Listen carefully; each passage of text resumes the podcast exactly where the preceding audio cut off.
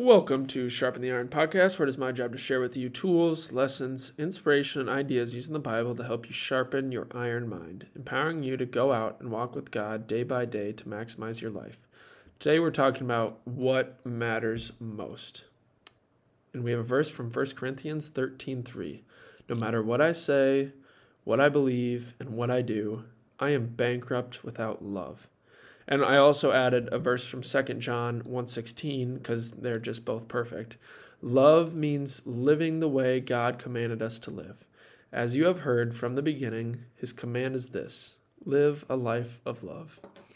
Life is all about love. You know why? Because our God is love. He doesn't have love, He is love. Everything God created in nature is love because it's doing exactly what God commanded it to do.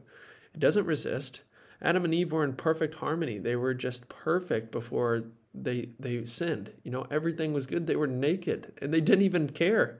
They were just love. It was just full of love. Evil, hate, anger in this world is just the absence of love. Just going against our spiritual nature. However, our fleshly nature, our earthly nature, our our animalistic wilder wilderness selves, our bodies, our tents, our brains, whatever you want to call it, our fleshly nature is to be selfish and self centered and lazy and care about ourselves and just worry about ourselves. That is how our bodies are designed. That's kind of just the way it is. It's the way in which our flesh works. This is why love is so important because it's, a, it's a, an extension of oneself. Love is a willing choice, it goes against our fleshly ways.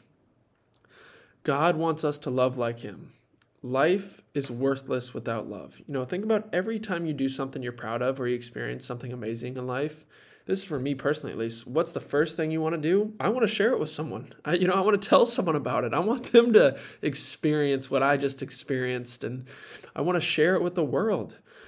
If you you want someone else to join you in that loving, beautiful experience, we share our lives with others. We love doing that. We love talking with each other and telling each other about things. Life without people would be pointless. Who would we share with? Who would we talk with about our deepest hurts, our struggles, our passions, our experiences, our laughter, our love? Who would we share tears with? Who would we be happy with? Who would we smile with? Who would we share hugs and kisses with, our sorrows with? Life is nothing without relationships, and relationships are nothing without love. Our lives are full when we are full of love. And when you share love with others, your heart fills up even more with love, even deeper with love. And study after study literally shows how horrible it is on our health and mental well being.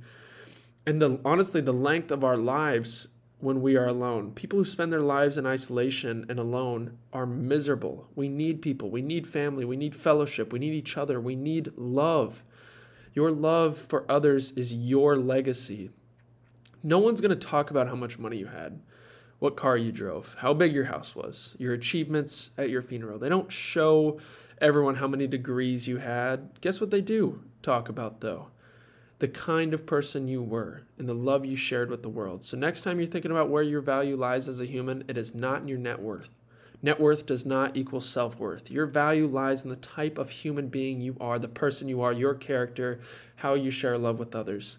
It's, a, it's the hardest thing to do, though. That's why it's so meaningful. That's why it brings you such meaning and purpose and glory because it's the hardest thing to do. The best expression of our love is our time.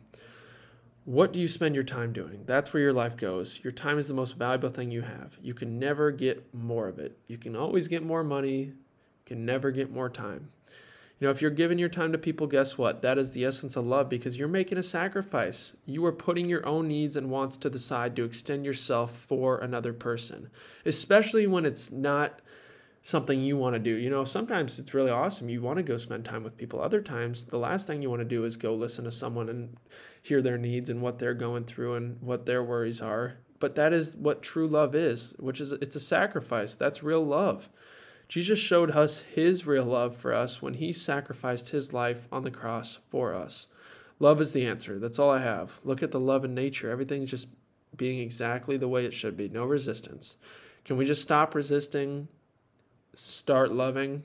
And I want to share this poem I wrote the other day because I just, it fits in.